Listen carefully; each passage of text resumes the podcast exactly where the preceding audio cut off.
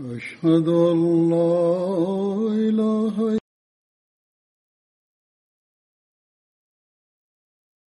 إلا لا شريك له وأشهد أن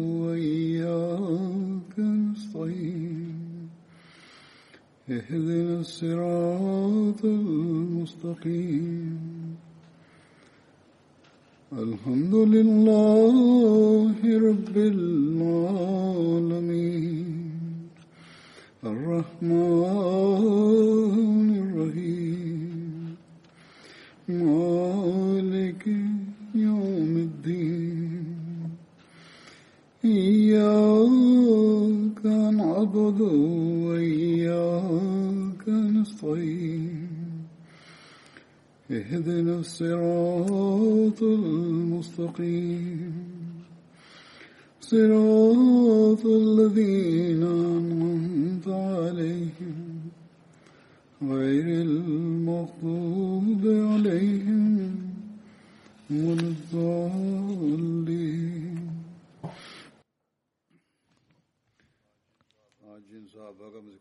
L'un des compagnons que j'évoquerai aujourd'hui se nomme Saïd bin Zaid. Le père de Saïd se nommait Zaid bin Amr et sa mère se nommait Fatima bint Bahaja. Saïd appartenait à la tribu Adi bin Ka'b bin Louis. Le nom d'emprunt de Saïd bin Zaid était Abul Ahwar. Selon d'autres, il se nommait Abu Thawr. Il était grand de taille, il était de teint basané et avait la chevelure dense. Il était le cousin paternel d'Omar bin al-Khattab. Ils étaient liés quatre générations en arrière par l'entremise de Nofeil. Saïd bin Zayd était lié au saint prophète Mohammed lui par l'entremise de Ka'b bin Louis, leur ancêtre commun de la huitième génération. Atika, la sœur de Saïd bin Zayd, s'était mariée à Omar et Fatima, la sœur de Omar, s'était mariée à Saïd.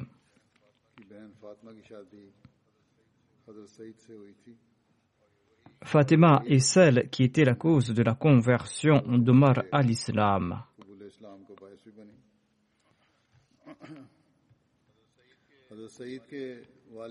Zayd bin Amr, le père de Saïd bin Zayd, adorait un seul Dieu à l'époque de l'ignorance. Il était à la recherche de la religion d'Abraham et il disait souvent Le Dieu d'Abraham est aussi le mien. La religion d'Abraham est aussi la mienne. À l'époque de l'ignorance, il existait des gens qui adoraient un seul Dieu. Certains enfants demandent quelle était la religion du saint prophète Mohammed lui et quel Dieu adorait-il avant l'avènement de l'islam. Le saint prophète lui était le plus grand mawahid de l'époque. Il était celui qui adorait un seul Dieu et il l'adorait lui seul. Zayd bin Amr évitait tout type de vice, voire il ne consommait pas les animaux égorgés par les polythéistes.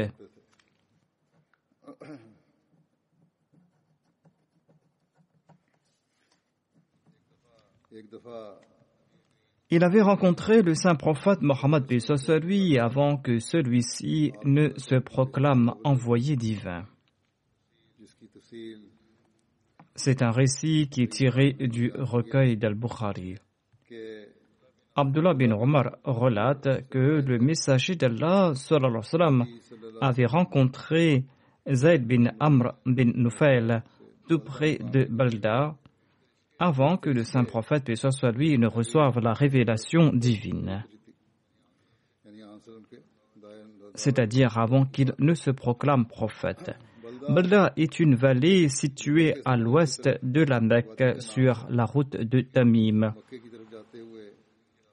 On a offert un plat de viande au saint prophète Mohammed lui, mais le saint prophète Mohammed lui a refusé d'en consommer. Zayd bin Amr a déclaré Je ne mange pas de quoi vous abattez sur vos autels et je ne consomme que celui sur lequel le nom de Dieu a été mentionné. Comme mesure de précaution, le saint prophète, paix soit lui, n'en a pas consommé car on avait abattu ces animaux sur le nom des idoles et Zayd a lui aussi dit qu'il ne consommait pas ces animaux qu'on n'avait pas égorgés au nom d'Allah. Selon le récit, Zayd bin Amr honnissait les animaux sacrifiés par les Korachites. Il disait Allah a créé les chèvres. Allah leur envoie de l'eau du ciel et il fait pousser pour eux de l'herbe sur terre. Mais vous, vous les égorgez sur d'autres noms que celui d'Allah.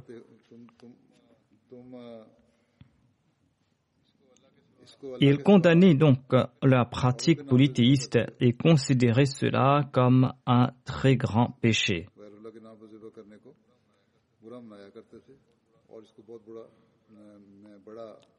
Zayd bin Amr s'était détourné de l'incroyance et du polythéisme. Il avait voyagé loin à l'étranger dans la quête de la vérité. Il existe un autre récit du Sahih al-Bukhari sur un de ses voyages. Ibn Omar relate que Zayd bin Amr bin Nufel est parti en Syrie s'enquérir à propos de la vraie religion à suivre. Là-bas, il a rencontré un érudit juif et il lui a posé des questions sur sa religion. Il a dit aux Juifs, j'ai l'intention d'embrasser votre religion. Dis-moi quelque chose à ce propos. Le Juif lui a répondu, n'embrasse pas notre religion qui est corrompue, sinon tu recevras ta part de la colère de Dieu. Zayd a répondu, je fuis la colère de Dieu et je ne pourrai jamais l'endurer.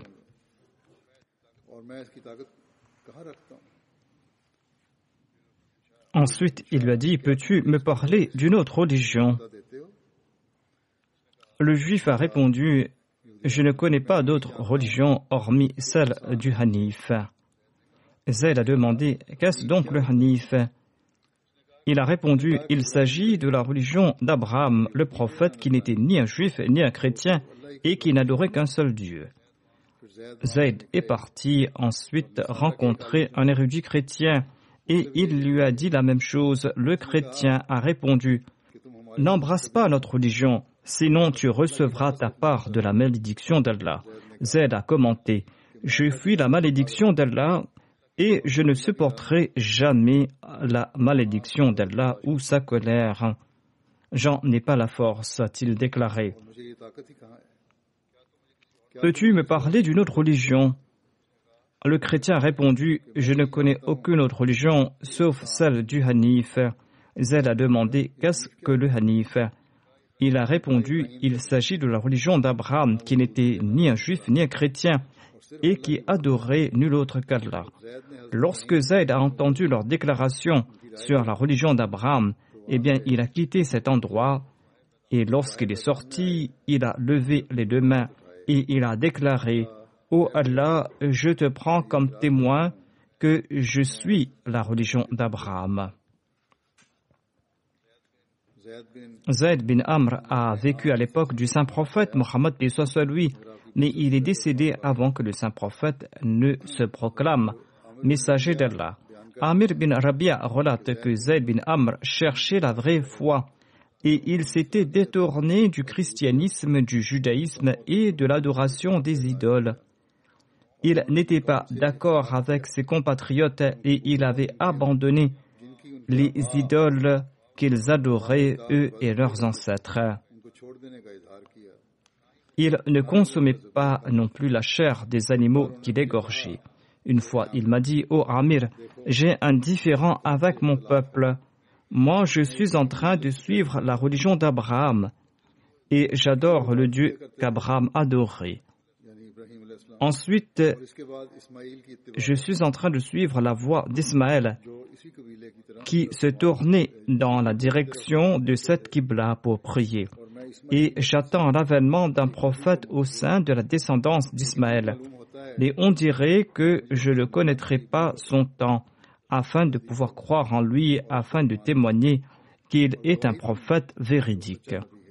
Ô Amir, si tu vis à l'époque de ce prophète, eh bien, transmets-lui mes salutations.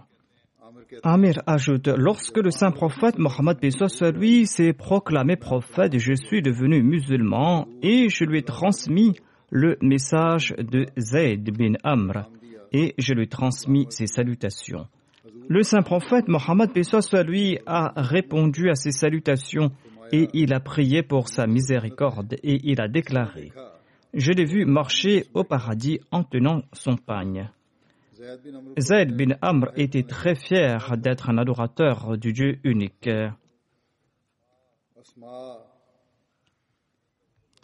Asma bint Abi Bakr relate un incident du temps de l'ignorance. Elle déclare J'ai vu Zayd bin Amr bin Noufail debout avec le dos contre la Karba et disant au Quraysh par Allah, personne parmi vous ne suit la religion d'Abraham sauf moi. Il avait l'habitude de préserver la vie des petites filles. Dans certaines tribus arabes, on avait l'habitude de tuer les filles. Et Zayd évitait cette coutume. Si quelqu'un voulait tuer sa fille, il lui disait Ne tue pas ta fille, car je la nourrirai à ta place. Ainsi, il prenait cette fille, et quand elle avait grandi, il disait à son père si tu la veux, je te la donnerai. Et si tu veux, je subviendrai à tous ses besoins. C'est-à-dire qu'il subviendra aux dépenses pour son mariage. Ce récit est tiré du recueil d'Al-Bukhari. Le récit suivant est de Sudul Rabba. Asma bint Abi Bakr relate ceci j'ai vu Zayd bin Amr bin Noufail debout avec le dos contre la Kaaba. Et il disait, Ô Koraïchite, par celui qui détient ma vie entre ses mains, personne parmi vous ne suit la religion d'Abraham sauf moi. Il disait aussi, Ô Allah, si seulement je savais comment te rendre culte afin que je puisse t'adorer mais je ne connais pas comment t'adorer. Ensuite, il se prosternait sur ses mains. Saïd bin Moussaïeb relate ceci. Zayd bin Amr est décédé cinq ans avant que le saint prophète Mohammed lui ne se proclame prophète. Les Korachites reconstruisaient la Karba. Il disait en mourant que je suis un suivant de la religion d'Abraham. J'évoquais Saïd bin Zayd, le compagnon de Badr, et j'ai mentionné en passant son père nommé Zayd bin Amr. Le statut du fils en islam a été préservé dans l'histoire ainsi que les nobles qualités du père. Et c'est pour cette raison que j'en ai fait mention ici. Ces récits ont été mentionnés dans le recueil d'Al-Bukhari. En tout cas, j'évoque à présent Saïd bin Zayd. Un jour, celui-ci et Omar bin Khattab s'étaient présentés au saint prophète Mohammed lui. Et ils ont demandé au saint prophète Mohammed lui à propos de Zayd bin Amr, c'est-à-dire à propos du père de Saïd bin Zayd. Le saint prophète Mohammed lui a répondu qu'Allah accorde son pardon à Zayd bin Amr et qu'il a pitié de lui. Il est décédé en suivant la religion d'Abraham. Par la suite, à chaque fois que les musulmans évoquaient Zayd bin Amr, ils priaient pour son pardon et pour sa miséricorde. Selon un deuxième récit, lorsqu'on a questionné le saint prophète, que ce soit lui, à propos de Zayd bin Amr, il a répondu Au jour de la résurrection, il représentera à lui seul toute une umma.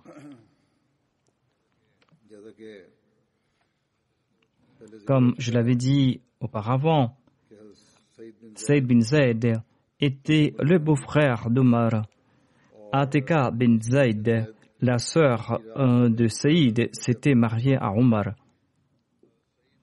Saïd bin Zayd et sa sœur Fatima bin Khattab faisaient partie des tout premiers musulmans. Ils avaient embrassé l'islam avant que le saint prophète Mohammed lui ne choisisse la Dar e Arkam comme centre la femme de Saïd bin Zayd était la raison de la conversion d'Omar, comme je l'avais dit auparavant. J'avais présenté ces faits en mentionnant Khabbab bin al-Arat la dernière fois.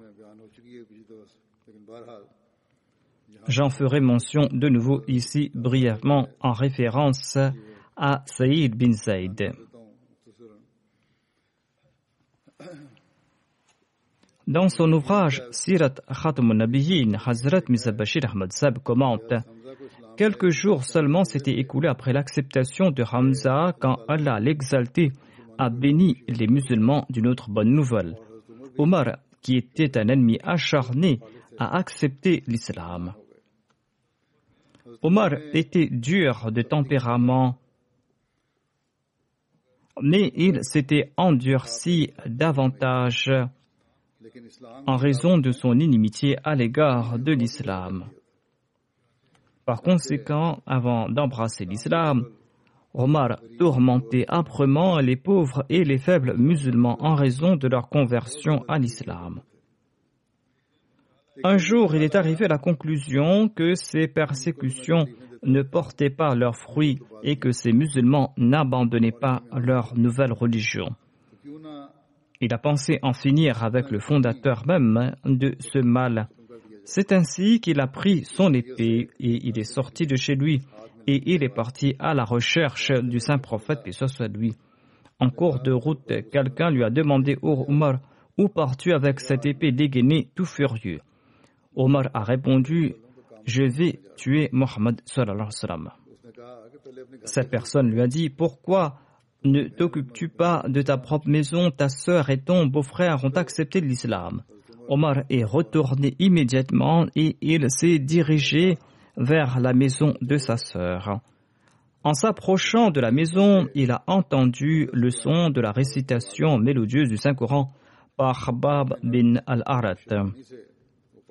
Quand Omar a entendu cette voix, sa colère s'est intensifiée. Il est entré soudainement dans la maison. Et dès que Khabab a entendu ses pas, il s'était caché. Et Fatima, la sœur d'Omar, a caché les pages du Saint-Coran ici et là.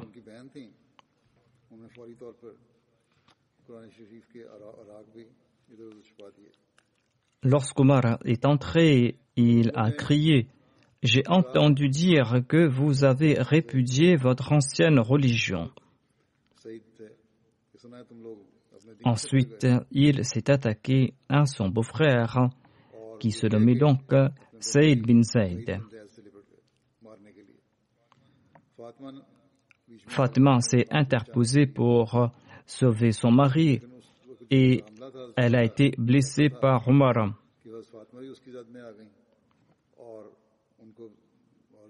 Fatima a dit courageusement Oui, ô oh Omar, nous sommes devenus musulmans Fais ce que tu veux, nous n'abandonnerons pas l'islam. Lorsque Omar a entendu ces paroles courageuses de sa sœur, il lui a jeté un coup d'œil. Et c'est là que Omar a remarqué que sa sœur avait le visage couvert de sang en raison de la blessure qu'elle avait reçue.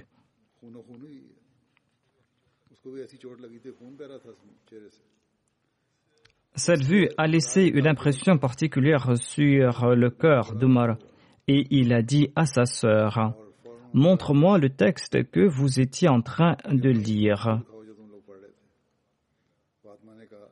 Fatima dit Non, je ne le ferai pas, car tu vas les détruire. Omar a répondu Non, non, montre-moi ces pages, je vais te les rendre. Fatima a commenté que tu es impur.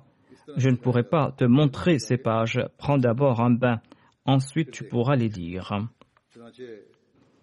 Quand Omar a terminé son bain, Fatima a placé devant lui les pages du Saint-Coran. Omar les a saisies et il a lu les tout premiers versets de la Sourate Taha.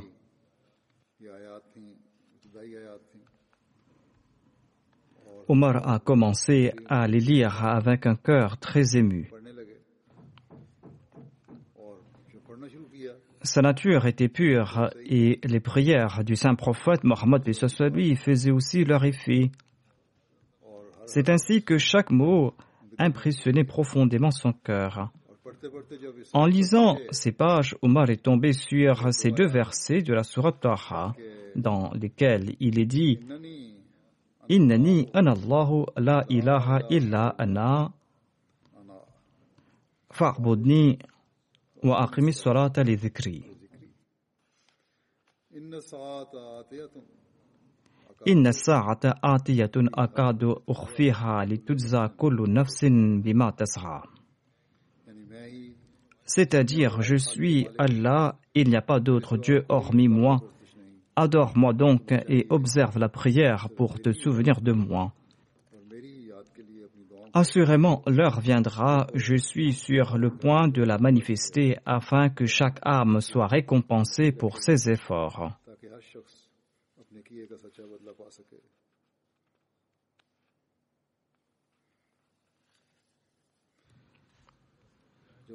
Quand Omar a récité ces versets, ses yeux se sont ouverts et il a déclaré spontanément Quelle belle et sainte parole Lorsque Rabab a entendu ces paroles, il est sorti de sa cachette. Il a remercié Dieu et a déclaré Ceci est le fruit de la prière du messager d'Allah. Par Dieu, hier même, j'ai entendu le saint prophète Mohammed lui supplier Ô Allah, béni soit Omar bin al-Khattab ou Amr bin Hisham, c'est-à-dire Abu Jahal. Fais qu'un des deux accepte l'islam. Omar a dit à Khabab Montre-moi le chemin de Mohammed. Et il a gardé son épée dégainée le saint prophète Mohammed lui était à la Dar Arqam à l'époque. Khabab lui a indiqué l'emplacement. Omar est parti là-bas et il a frappé bruyamment à la porte. Lorsque les compagnons ont regardé à travers la fente de la porte, ils ont vu Omar tenant l'épée dégainée. Ils étaient réticents à ouvrir la porte. Mais le saint prophète Mohammed lui a déclaré ouvrez la porte. Hamza a aussi déclaré ouvrez la porte. Il a déclaré que s'il est venu avec de bonnes intentions, eh bien tant mieux. Mais si ses intentions sont mauvaises, eh bien par Allah, je lui couperai la tête avec son épée. On a ouvert la porte. Omar est entré, l'épée dégainée à la main. En le voyant, le saint prophète, lui, il a saisi et lui a dit Ô Omar, avec quelle intention es-tu venu ici? Ô messager d'Allah a répondu Omar, je souhaite devenir musulman. En entendant cela, le saint prophète Mohammed, lui dans son bonheur, a annoncé Allah Akbar. Et ses compagnons en ont fait de même. Ils ont dit Allah Akbar, as-tu tête tant et si bien euh, qu'ils ont fait résonner les montagnes de la Mecque. Ce récit concernait donc Saïd qui a servi de truchement à la conversion d'Omar. Saïd bin Zayd était aussi un des tout premiers émigrants. En arrivant à Médine, il a logé chez Rifa bin Abdel Munzir, le frère d'Abu Lubaba. Le saint prophète Mohammed lui a établi un lien de fraternité entre Zayd et Rafi bin Malik. Selon un autre récit, il avait établi ce lien avec Ubay bin Ka'b.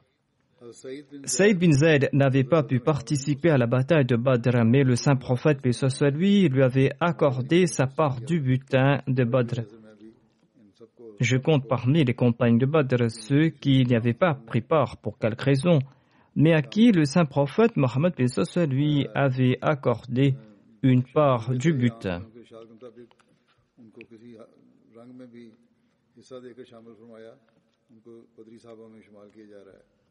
J'avais aussi mentionné la raison de l'absence de Saïd bin Zaid à la bataille de Badr en évoquant Talha bin Ubaidullah, un autre compagnon de Badr. J'en fais mention de nouveau ici, car cela est nécessaire. J'en avais fait mention deux ou trois mois de cela, d'où l'importance de répéter ce récit ici encore une fois.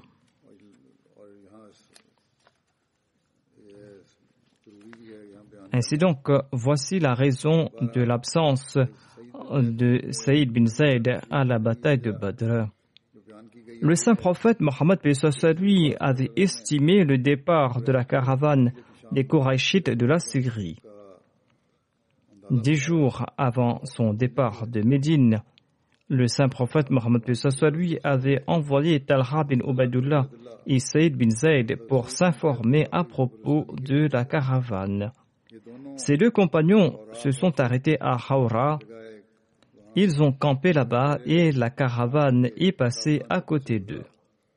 Hawra est un lieu de campement sur la côte de la mer Rouge où passent les caravanes en partance du Hijaz vers la Syrie. En tout cas, le saint prophète Mohammed lui avait eu des informations à propos de la caravane avant le retour de Talha et de Saïd. Il avait su que la caravane était déjà partie et le saint prophète a pris ses compagnons et ils sont sortis à la poursuite de la caravane Koraïchite.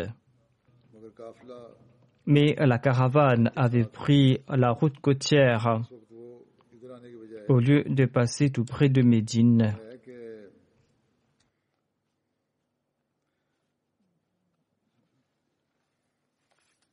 avait pris la route côtière.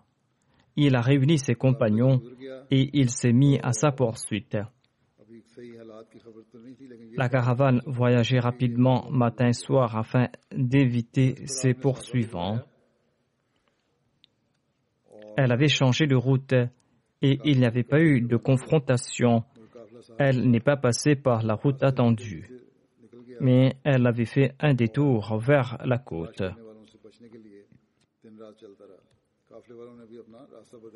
Talha bin Ubaidullah et Saïd bin Zayd sont retournés à Médine afin d'en informer le saint prophète Mohammed lui.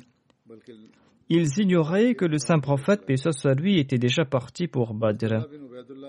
Ils sont arrivés à Médine le jour où le saint prophète Mohammed lui s'était battu contre les Korachites à Badr. Ils ont quitté Médine pour partir à la rencontre du saint prophète Mohammed lui et ils ont rencontré le saint prophète lui à Turban, une vallée située à environ 30 km de Médine, où se trouvent de nombreux puits de douce. Le saint prophète Mohammed lui s'était arrêté là en partance pour Badr. La caravane commerciale avait réussi à s'éclipser, mais il y avait ce deuxième groupe qui comprenait une armée venue de la Mecque. Cette armée s'est arrêtée à Badr et il y a eu là-bas un combat. Le saint prophète Mohammed lui était sorti pour connaître l'intention de la caravane. Il ignorait le départ de l'armée.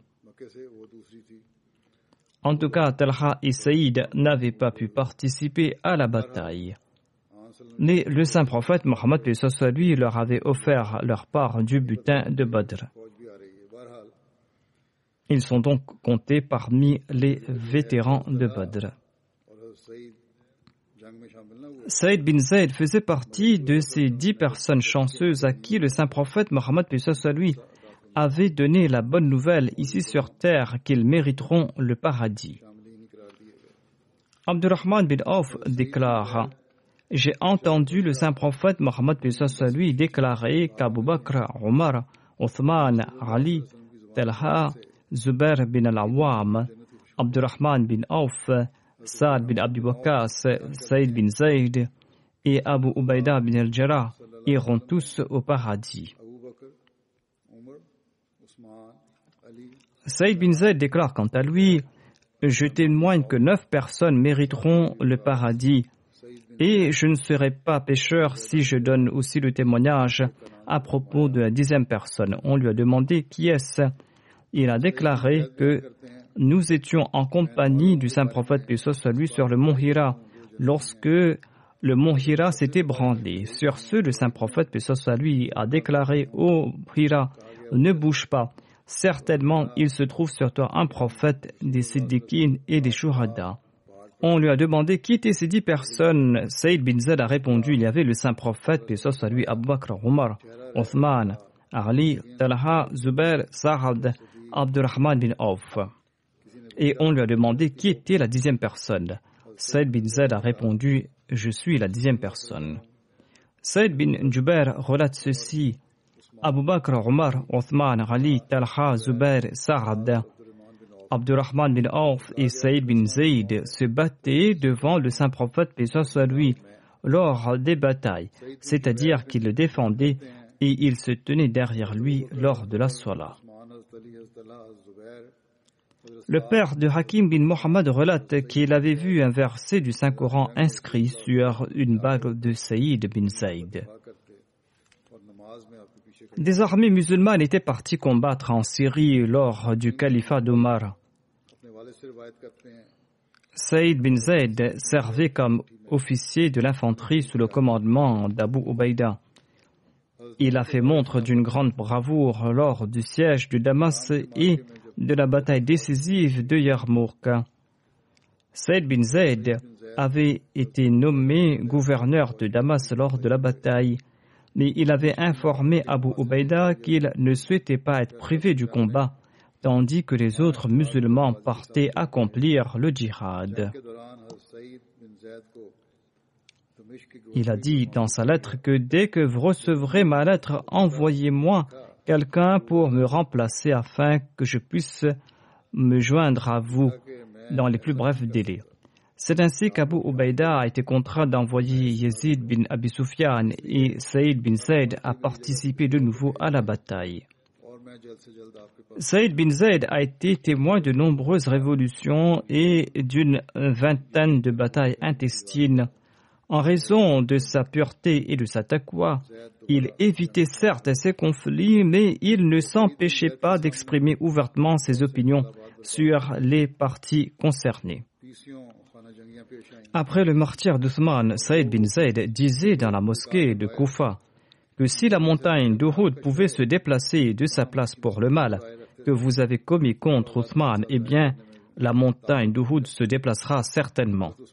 De même, un jour, Al-Mourira bin Shurba conspuait Ali dans la grande mosquée de Koufa. Saïd bin Zayd a répliqué Ô Mourira bin Shurba, Ô Mourira bin Shorb, ô Mourira bin Shorb, j'ai entendu le saint prophète, paix soit lui, annoncer que dix personnes iront au paradis et l'un d'entre eux était Ali. Les prières de Saïd bin Saïd étaient promptement exaucées. On l'avait accusé d'avoir usurpé les terres de quelqu'un à une époque. Ces terres étaient contiguës à celles d'une certaine Arwa bint Ouais. Elle était partie se plaindre à Marwan bin al-Hakam, le gouverneur de Muawiyah à Médine, en disant que Saïd bin Zayd s'était approprié d'une partie de ses terres. Marwan a nommé quelques personnes pour mener une enquête. Saïd a répondu Comment puis-je prendre une partie de sa terre quand j'ai entendu le messager d'Allah déclarer que celui qui usurpe ne serait-ce qu'un enfant de terre sera obligé de porter cette terre autour de son cou le jour de la résurrection. Saïd a supplié par la suite Ô Allah, si Arwa est une menteuse, eh bien prive-la de sa vue avant qu'elle ne meure et fait de son puits sa tombe. On dit qu'Arwa est devenue aveugle. Un jour, quand elle marchait sur ces terres, elle est tombée dans son puits et elle est décédée.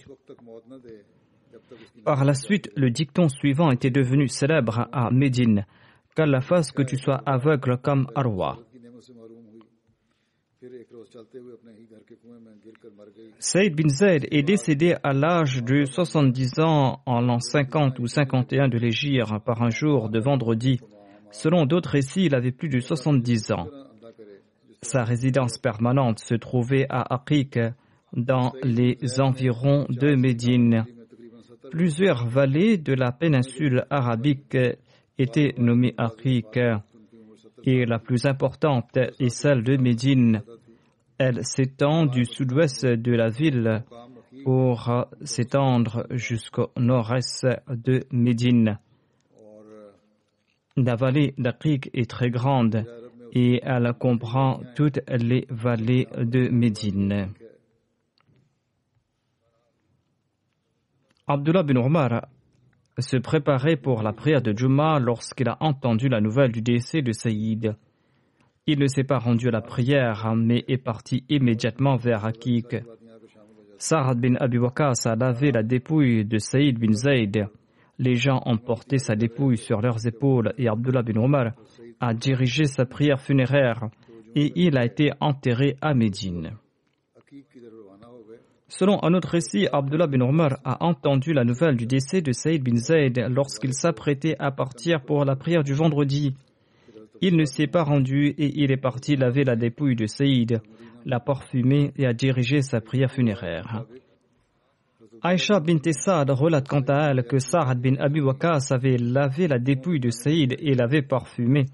Il est retourné chez lui, il a pris son bain et il a déclaré que je n'ai pas pris un bain parce que j'ai lavé la dépouille de Saïd bin Zayd, mais en raison de la chaleur. Abdullah bin Omar avait dirigé la prière funéraire de Saïd bin Zayd. Saad bin Abi Waqas et Abdullah bin Amr sont tous les deux descendus dans la tombe pour y placer sa dépouille. Saïd bin Zayd s'était marié dix fois à différentes époques. Il avait treize fils et dix-neuf filles de ses mariages. Je vais maintenant brièvement mentionner Abdurrahman bin Auf. À l'époque de l'ignorance, Abdurrahman bin Auf s'appelait Abd Amr et selon un autre récit, il se nommait Abdul Kaaba. Après sa conversion à l'islam, le saint prophète, paix soit lui, a changé son nom et lui a donné le nom d'Abdurrahman. Il appartenait à la tribu Banu Zuhra bin Kilab.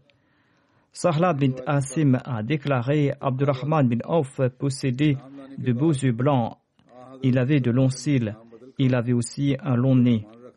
Parmi ses dents supérieures, ses canines étaient très longues. Ses cheveux descendaient plus bas que ses oreilles et il avait un long cou, de solides mains et euh, des doigts épais.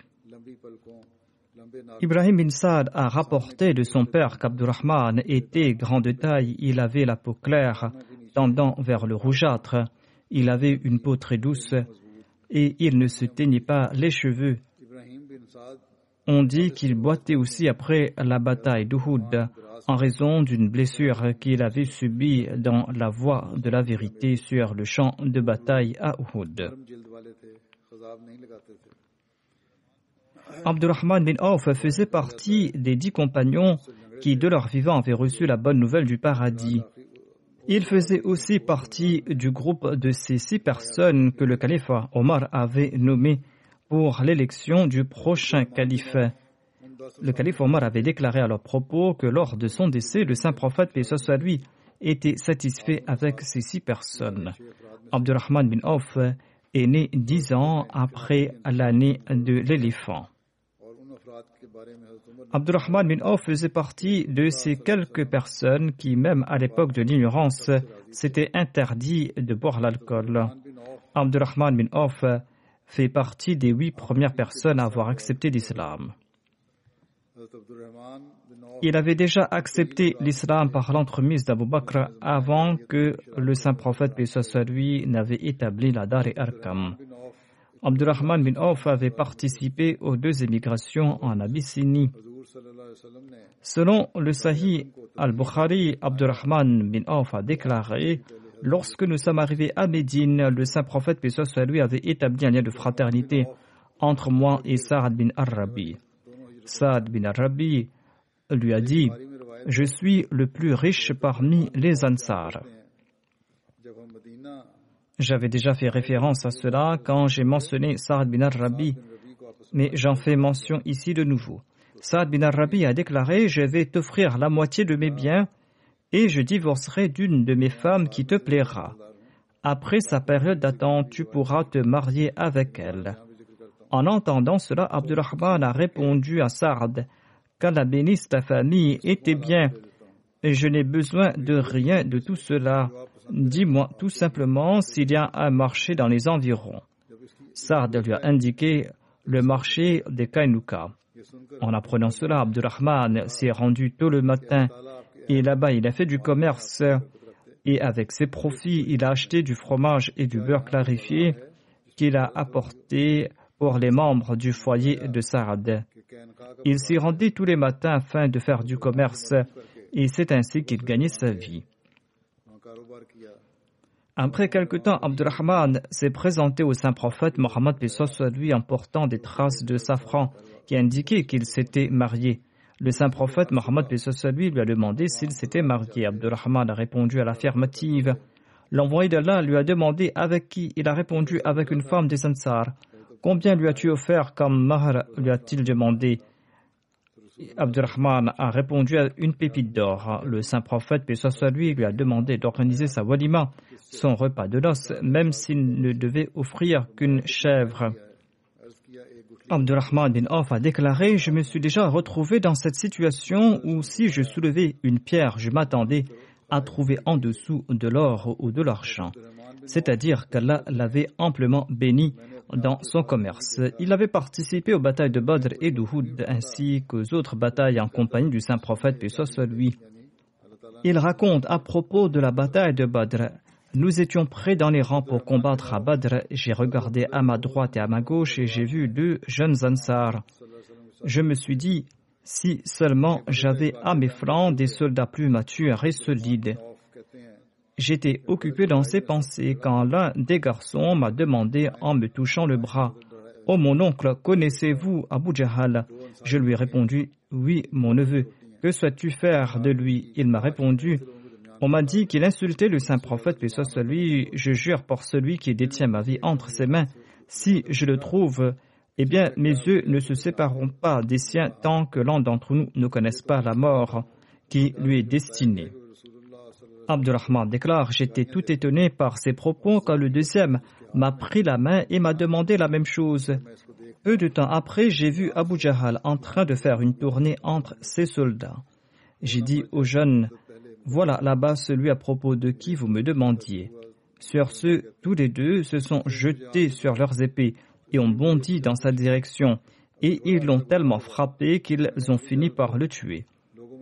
Ils sont ensuite retournés chez le saint prophète, et soit lui, afin de l'en informer. Le saint prophète a demandé lequel d'entre vous l'a tué? Tous les deux ont répondu qu'il avait fait. L'envoyé d'Allah leur a demandé Avez-vous essuyé vos épées? Quand ils ont répondu négativement, le saint prophète a déclaré en regardant les épées, Vous l'avez certainement tué tous les deux.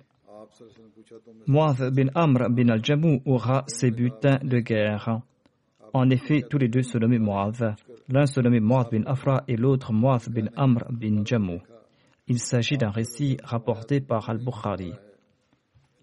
J'avais déjà mentionné quelques faits concernant la mort d'Abu Jahal. J'en fais mention de nouveau Selon certains récits, les deux fils d'Afra, Muaz et Muawid, avaient presque abattu Abu Jahal, mais c'est Abdullah bin Masoud qui l'avait décapité. L'imam Ibn Hajar avait évoqué cette probabilité qu'après Muaz bin Amr et Muaz bin Afra, Muawid bin Afra l'aurait également attaqué. Ceci été mentionné dans Al-Fatul Bari, le commentaire d'Al-Bukhari.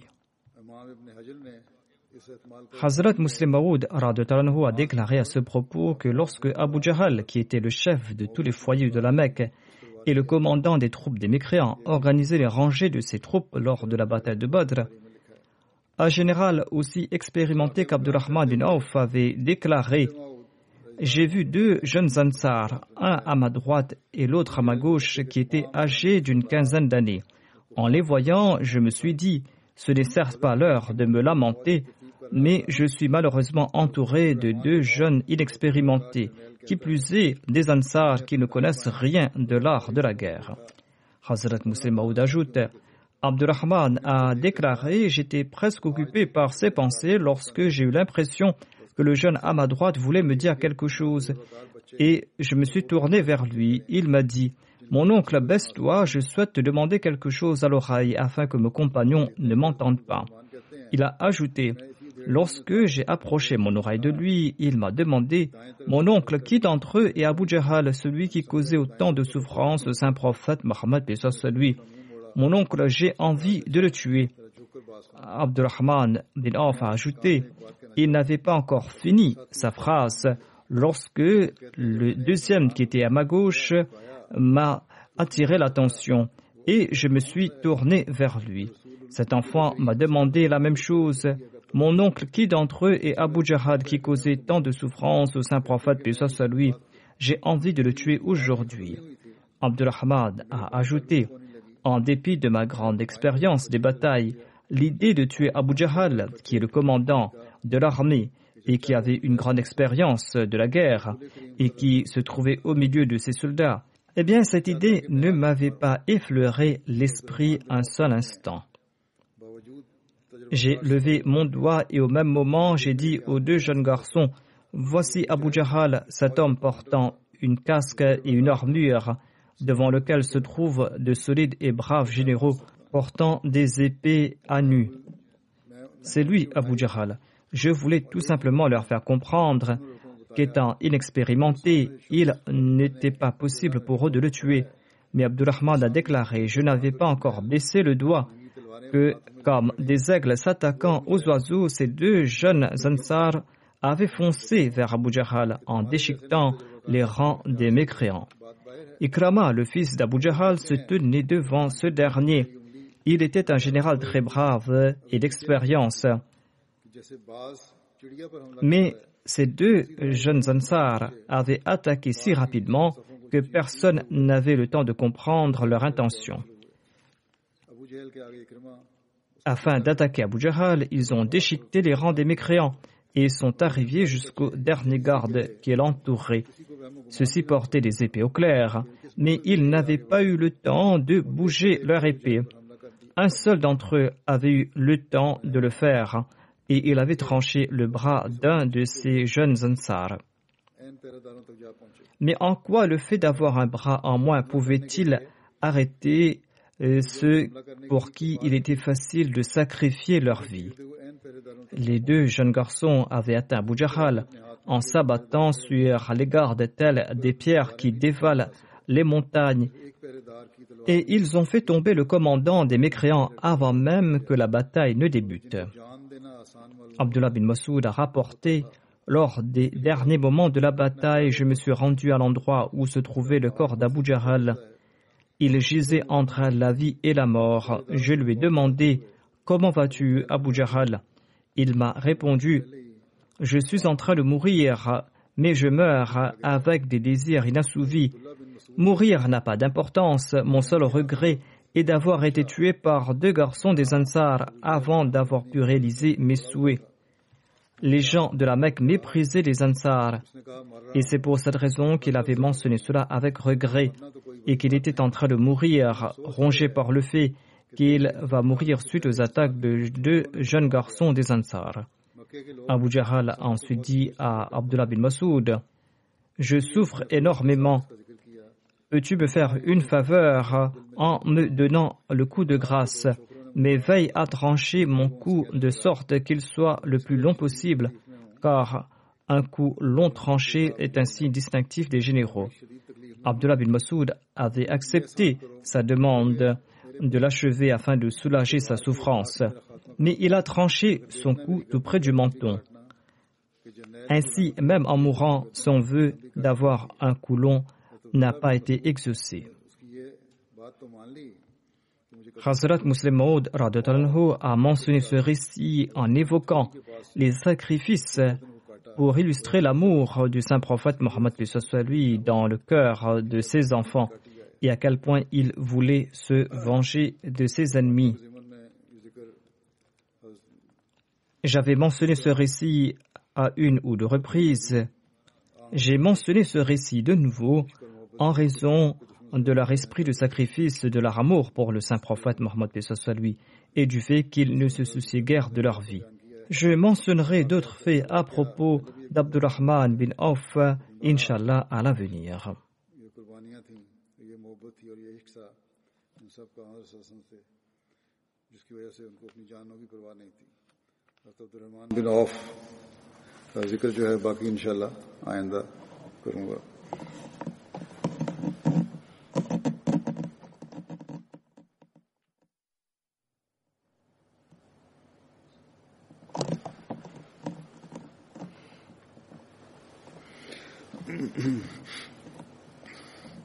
الحمد لله الحمد لله نحمده ونستعينه ونستغفره ونؤمن به ونتوكل عليه ونعوذ بالله من شرور أنفسنا ومن سيئات أعمالنا.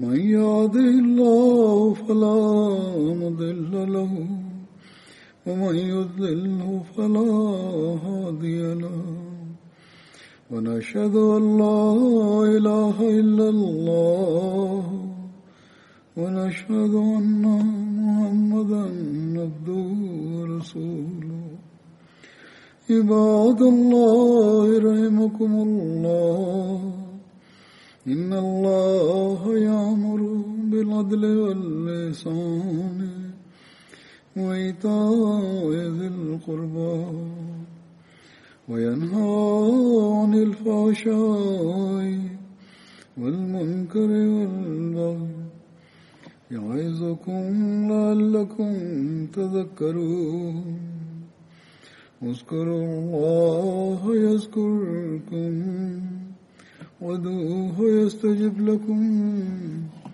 ولذكر الله أكبر.